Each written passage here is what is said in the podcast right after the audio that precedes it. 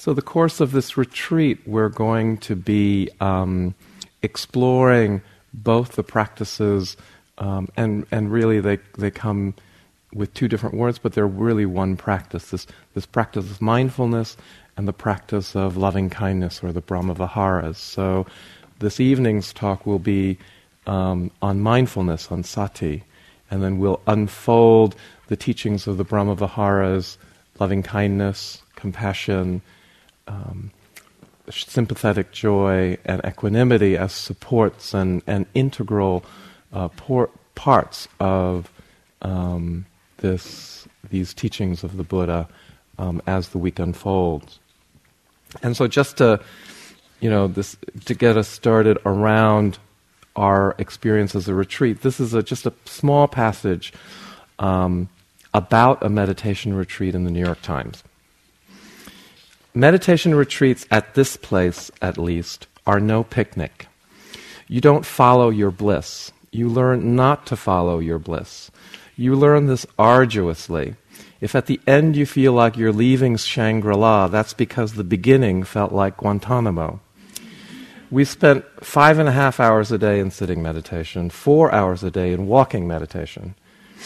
By day three, I was feeling achy, far from enlightenment, and really really sick of the place. I didn't like the morning yogi job. I don't like the vegetarian food. And I wasn't particularly fond of all those Buddhists with those self satisfied looks on their faces, walking so serenely like they knew something that I didn't know, which it turns out they did. What I hated above all was that I was not succeeding as a meditator. Now, you're not supposed to think of succeeding at meditating, and you're not supposed to blame yourself for failing, and blah, blah, blah. and I love that passage. I love those three last words, especially, because, you know, in this beautiful location, in which every need is taken care of, we're so held by the managers and the housekeepers and the cooks and the and we get to see how blah blah blah the mind goes. And this is actually insight. This is mindfulness. This is this is seeing how the mind works.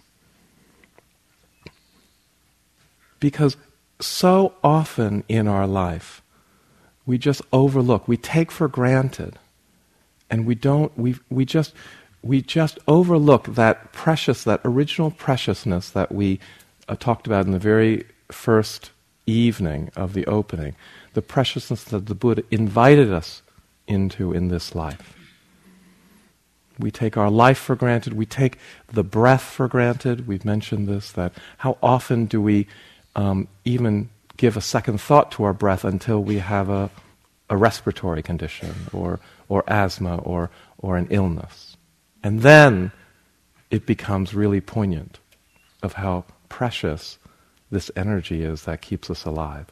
How often do we think about our ability to ambulate in the world when so many people have different um, limitations to this movement? And are we really appreciative of the preciousness that, that this body has given to us in this moment? We take so much of our life for granted. And, and, and in this retreat, we begin to explore this invitation to recondition this attitude towards our life, to recondition this pattern of unconsciousness, of rediscovering how precious life is, of, of how valuable it is, and how worthwhile your life is in this moment.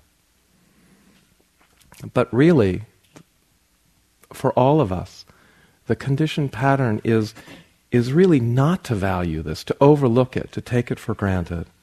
Because when something comes up that we don't like, we push it away. We don't want it. We try to change it. And when something comes into our experience that we like, that's pleasant, that's pleasurable.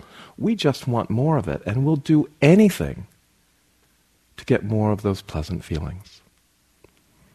So, in that push pull, in that pushing away of that what we don't like, and pulling towards us that which we do like, we actually change the moment. We change our reality. This is all a manipulation of our direct experience. we create what we think our life should be, and all of a sudden we're living a thought as opposed to a life. This is where that phrase, thought becomes reality, manifests. It's not the content of the thought that becomes reality, it's that the thinking process becomes our reality. As opposed to inviting ourselves to get out of the way of our life and let the life that's meant to be lived to flow. And that's what mindfulness is. Simply meeting the moment for what it is, not needing it to be any other way. That, that gentleness that's as soft as the breath.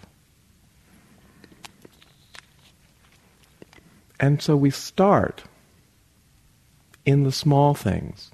We start with the breath. We start with a neutral object or, a, or, or the body. And we just notice the physical sensations getting out of the way of how we think they should be, how the breath should be more calm, or how the mind should not wander. And just notice what arises, the wandering mind, and not needing to judge that. And in the moment of not judging the judging mind, you're no longer lost in the judgment. meeting the moment for what it is is really meeting all of your moments, the intention to meet all of the 10,000 joys and the 10,000 sorrows that's said to make up each of our lives. No, none of our lives are solely about the joys or the sorrows, even though we might want them to be. Each life has this full range. And are we able to be completely present for all of that.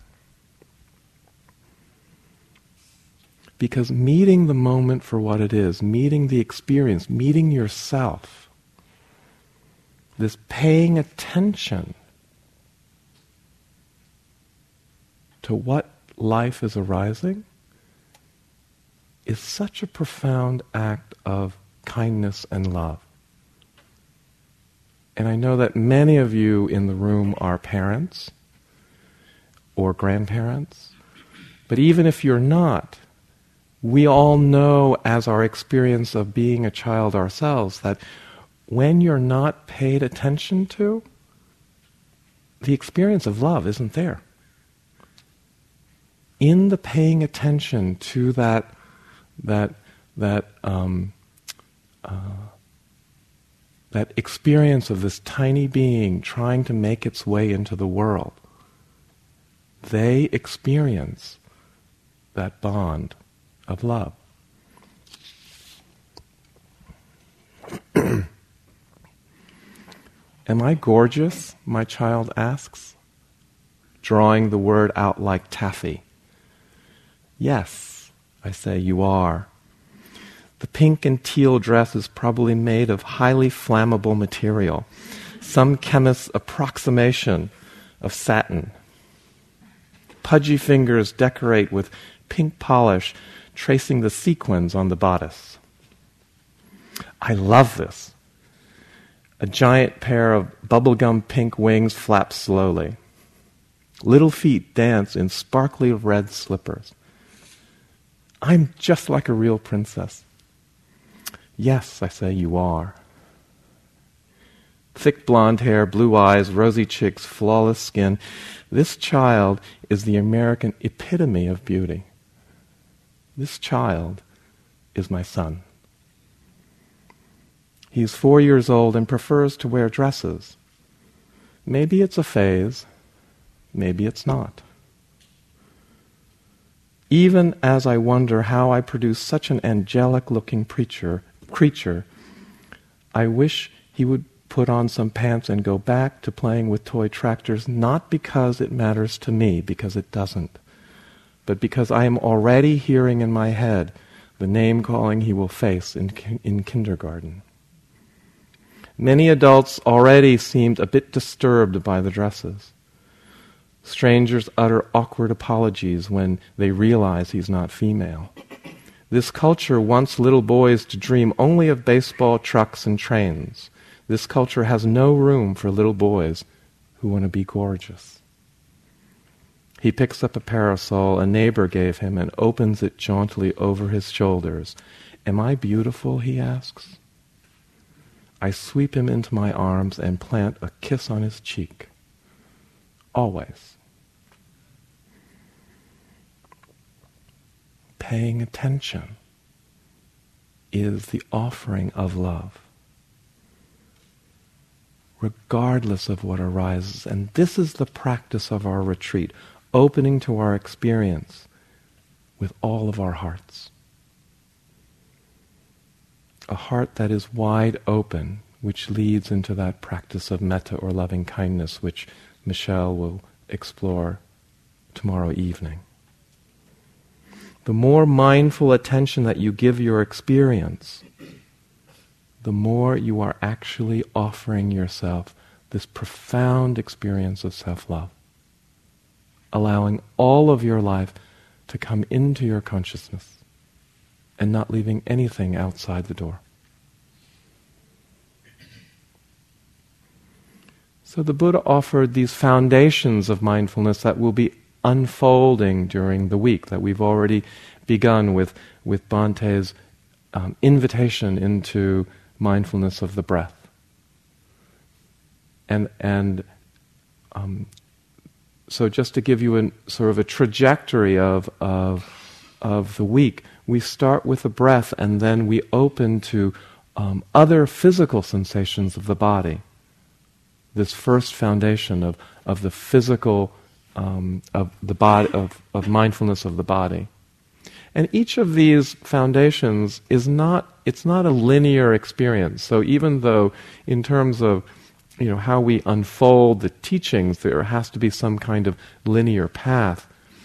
Um, they're not meant to be um, um, linear or even dependent on each other because the Buddha said if you only focused mindfulness on the body as your practice, you can fully awake. So as we go from the breath to greater and greater numbers of physical sensations, we then open up to the second foundation, which is called Vedana, or feeling tone. Because every single experience in our life, regardless of what it is, whether it's a physical, tangible one, or whether it's an internal, um, nonverbal one, has one of three feeling tones to it. It's either pleasant, unpleasant, or neutral. Period. And that is actually a practice to, to explore as to where is it pleasant or unpleasant or neutral. Because as I said, you know, a little bit earlier, what we tend to do is to push away the unpleasant, want more of the pleasant. So we're changing the reality. And what do we do with the things that are not pleasant or not unpleasant or neutral? We tend to get bored the mindfulness tends to just fall away. And again, we ignore all these moments in our life. And then as we move further into the foundations of mindfulness, we come to the mind heart. So in Buddhist psychology, um, the mind and heart are actually one. So thoughts and emotions are described in, in the Buddhist context together but for the purposes because you know in, in the West we have a different psychological framework. Um, we we talk about mindfulness of of emotional states, and also mindfulness of our mental states or our thoughts. It's just two different frameworks that that don't exclude each other. They actually, in my view, complement each other. But it's interesting that there is a you know, there's a cultural difference in the explanation of, of, of our experience. When I remember when my father was alive and he, he was used to say, I think his hand would come here. I think, as opposed to what we usually do is point up here.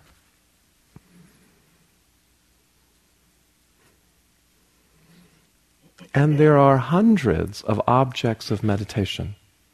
So as we open the breadth of, of, of um, that experience, we start with the single point of the breath.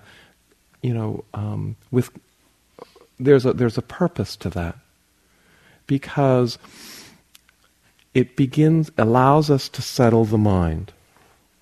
And I don't have my visual cue with me, but um, you know, I usually carry with me this jar of, of water with some sand in it. And usually our minds are, are, are convoluted with a lot of things that are going on. And being able to focus on one point, this practice of concentration, allows the mind to settle so that we can see clearly.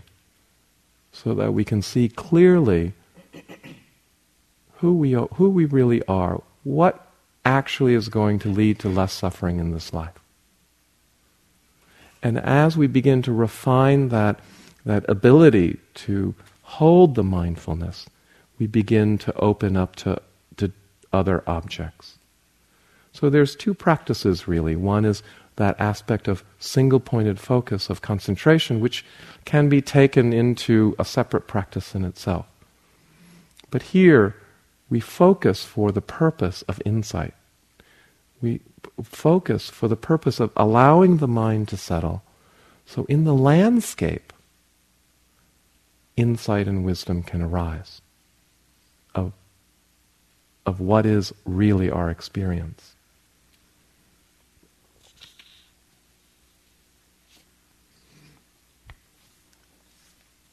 And there are some very classic challenges to mindfulness that we call the hindrances, the things that um, uh, sometimes hinder the clarity.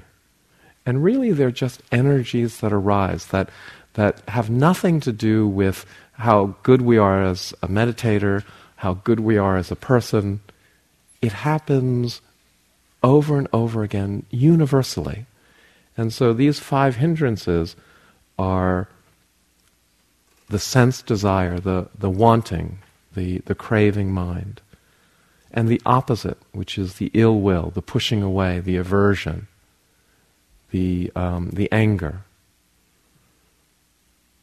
The next two are also opposites in the, in, and we've already started talking about them. The sleepiness, the, the sloth and torpor, which is the classic language or the opposite, which is the anxiety or the restlessness, the, the agitation that comes either in the mind or in the body. And all of you may have felt some of those things to some degree. Because it, it's a natural, these are natural energies that arise. And the fifth one is doubt. Can I do this? Is this worth it?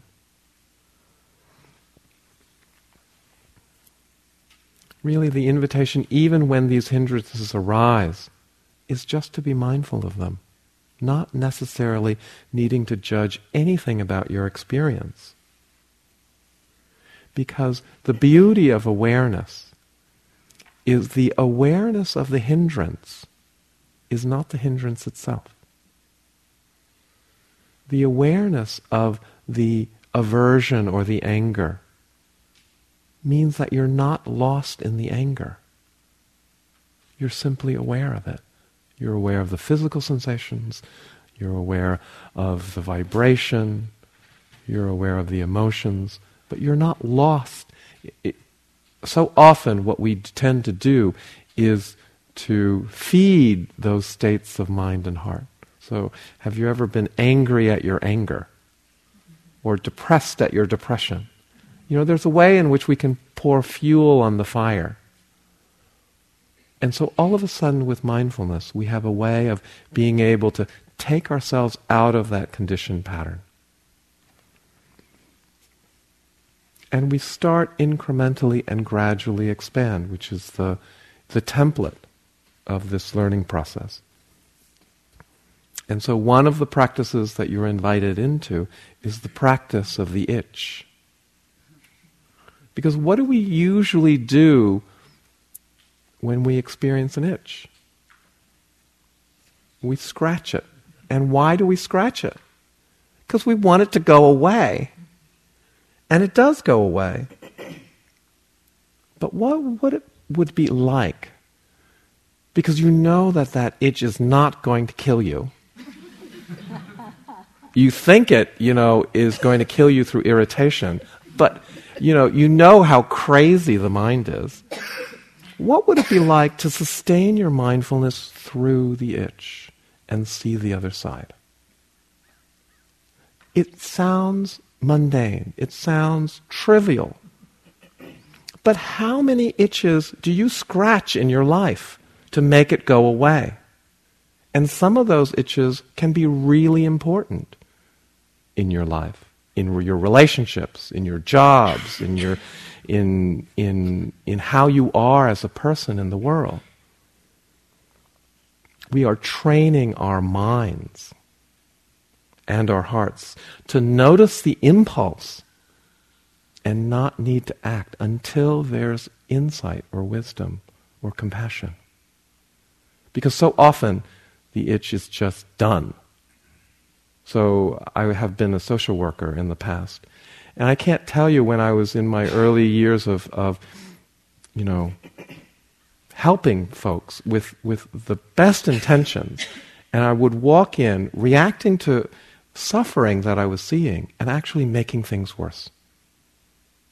Because I didn't stop. I didn't notice the impulse and just be with what is in order to know what would be of benefit to this person or the world.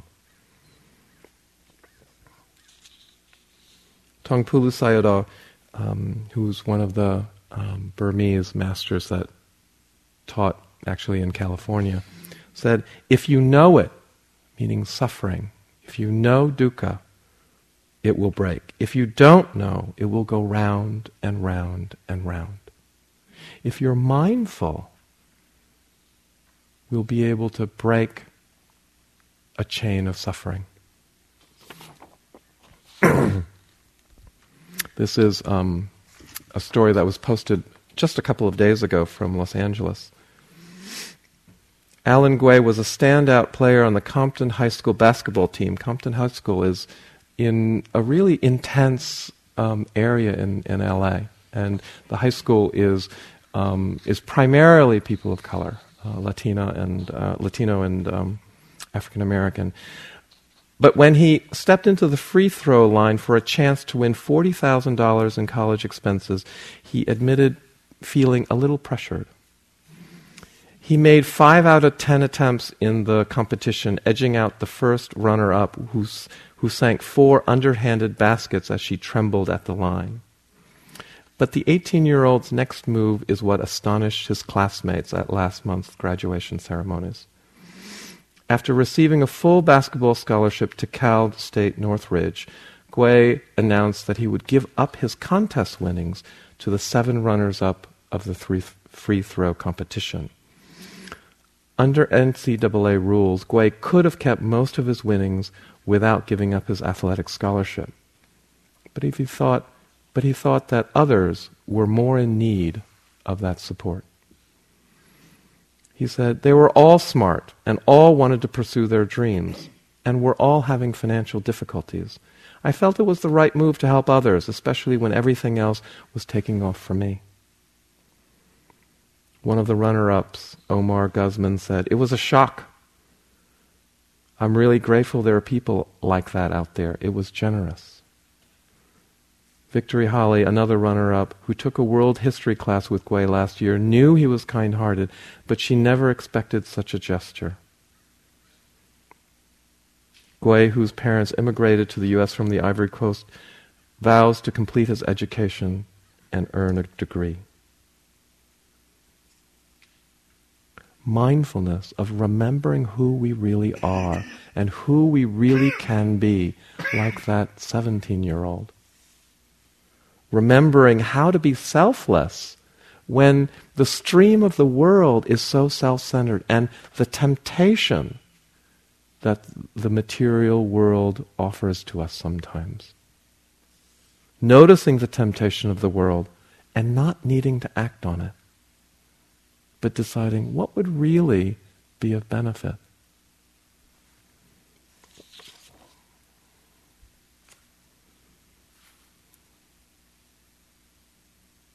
Another story from the New York Times from from a more um, adult perspective. Uh, there, this article was about um, how the U.S. Army is using mindfulness um, to train um, uh, soldiers in the Iraq and Afghanistan war to be preventative of suicidal risk and PTSD. However, this article talks about a secondary benefit. So, one veteran of several deployments to Iraq, after one of these mindfulness trainings, said he was out at dinner the previous night when a customer at a nearby table said he and his friends were being obnoxious. The veteran said, At one time I would have thrown the guy out the window and gone for the jugular. But by, guided by these new techniques, he fought the temptation and decided to buy a man, the man a beer instead. Later, the guy came over and apologized. It is not just about that one interaction that might sound inspiring. It is about how he returns to combat with a new attitude towards his life and his relationships the possibility of how noticing the impulse and not needing to act on it doesn't only change your world, but it changes the world around us, whether it's for the 17 year old student or the returning Iraq veteran. This training and reconditioning of our mental and physical habits through mindfulness, just remembering the itch this is where we start. This capacity of mindfulness is just cultivated like a muscle that gets stronger with each time that we come back to it. And so we start with these simple objects and activities, like walking. In the Satipatthana Sutta, which is the mindfulness sutta, as Gina was saying, there are four body postures. What, what people don't always emphasize is that walking is the first one that's mentioned. It's walking and then sitting. And so her invitation for us not to treat it as a secondary practice is articulated in the, in the formal teachings itself. And again, the walking practice is an invitation to explore what is this experience of body in motion. There are 26 bones in each of your foot, almost 70 different ligaments and muscles, all moving in concert as you float on the ground, as you're held by the ground. How amazing is that? We walk about 16 well, 8,000 steps a day, almost 1,600 miles a year. My mother is 94. That means she's covered about 154,000 miles. That's five times around the earth. That's a lot of walking. And how conscious are we when we're actually doing that? How mindful? How appreciative? Are we of this experience?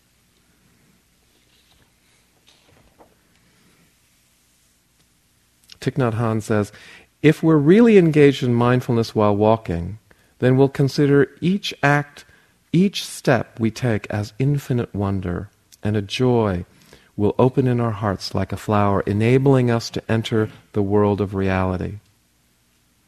I like to walk alone on country paths rice fields, and wild grasses on both sides, putting each foot down on the earth in mindfulness, knowing that I walk on the wondrous earth. In such moments, existence is miraculous and mysterious. People usually consider walking on water or in thin air as a miracle, but I think the real miracle is not to walk either on water or in thin air, but to walk, walk on the earth. Every day, we are engaged in a miracle that we don't even recognize.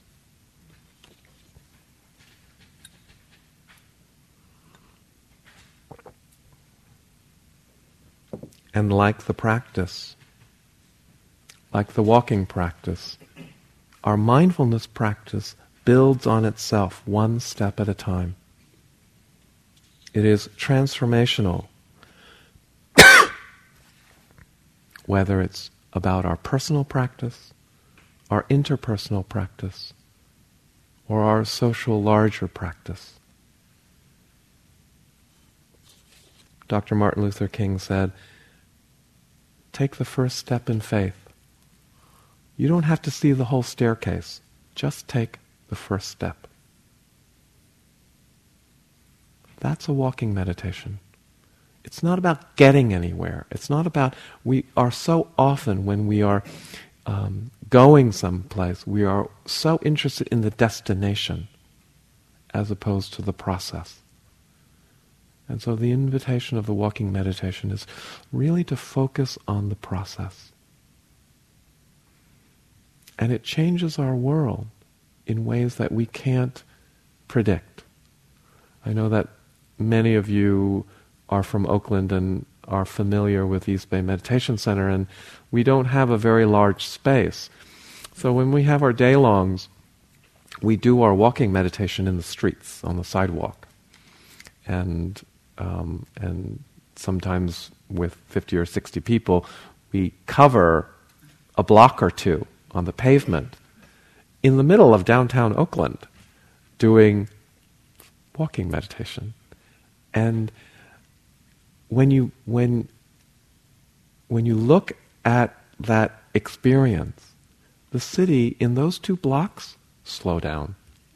Doesn't matter, you know, what day of the week it is. But there is this energetic influence, impact that our practice has, and it's beautiful.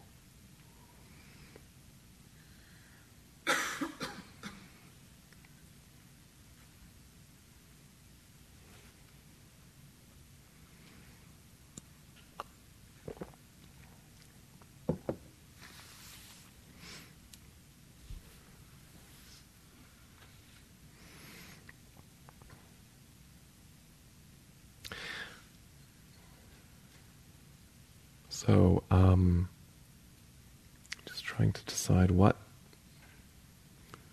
what to include.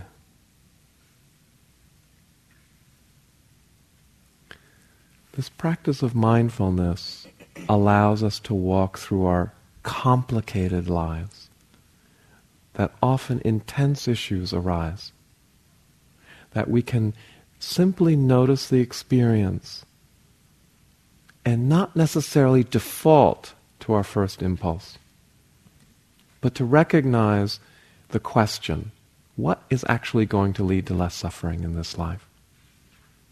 What will lead to greater happiness?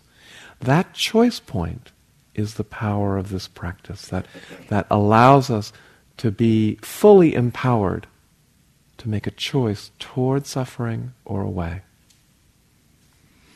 So I came out as a gay man to my parents about 20 years ago, and it's been a really long walk for us.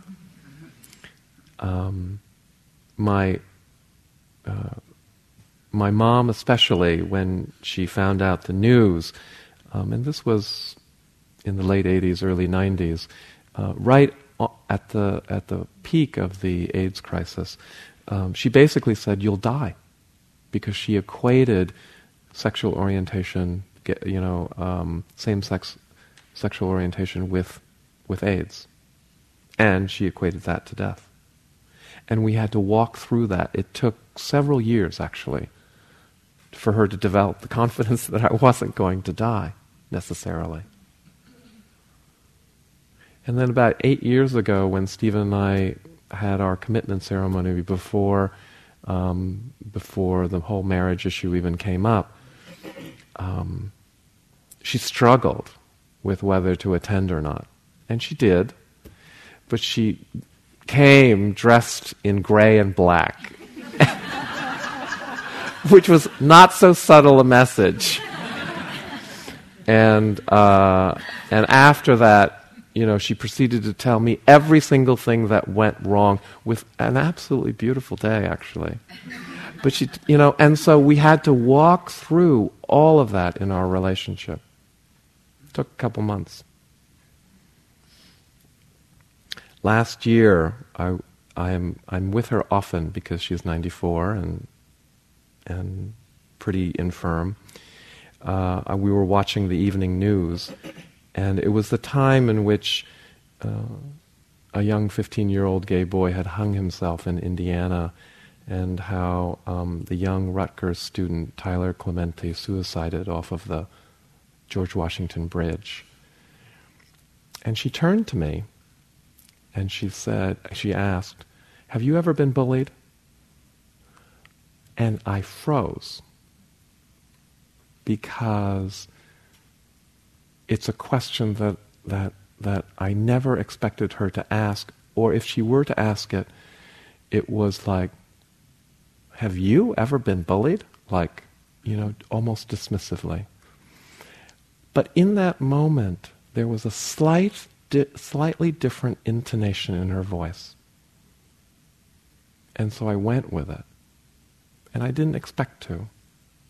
And I described my experiences growing up and and um, that they were really difficult and yes and and she turned to me and she said, "Why didn't you tell us?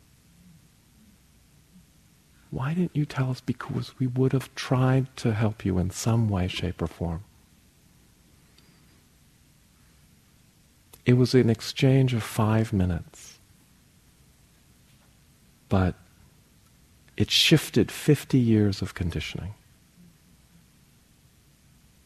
it, is not, it was not too late for that healing to occur. And that's the beauty of mindfulness, too. Healing never comes too late. And for that, I am so grateful for this practice. That I can be there with these difficult experiences and see the other side, because there is another side. One of the healing aspects of mindfulness is, is that we can't change anything we're not aware of. In the unconsciousness, that possibility of healing is not going to happen because we don't have that choice. So in my own story, it's it's healing that vortex of family relationships that so many of us have, regardless of what the issue is. That soldier's story is about a healing that might have impact in, in something as broad as a conflict between nations. And the high school, the young man from, from Compton, is healing about a better future for his larger community. Why we get together and practice is so profound. This is not just about our own happiness. This is not just about some personal path towards salvation or enlightenment. Every time we practice together, we are transforming our life, but we're transforming the lives of people around us and really the world that's around us. It's not just about our personal experience but our collective journey and transformation. These teachings raises our collective capacity to be civilized with each other, to hold each other with kindness. There is a direct connection of what you're doing in this retreat with how we live our lives in the world. the creation of peace in this world that so desperately needs it, is no different than creating the stillness and peace in your minds right now.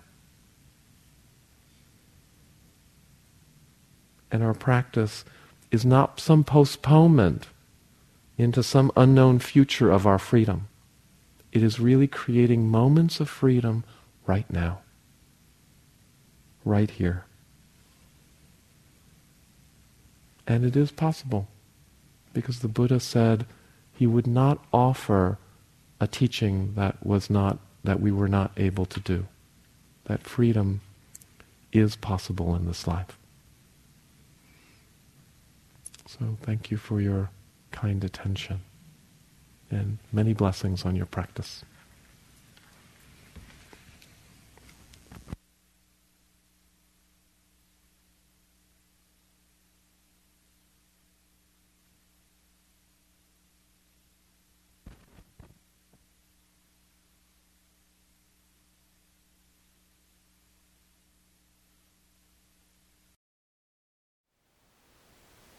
Thank you for listening. To learn how you can support the teachers and Dharma Seed, please visit dharmaseed.org slash donate.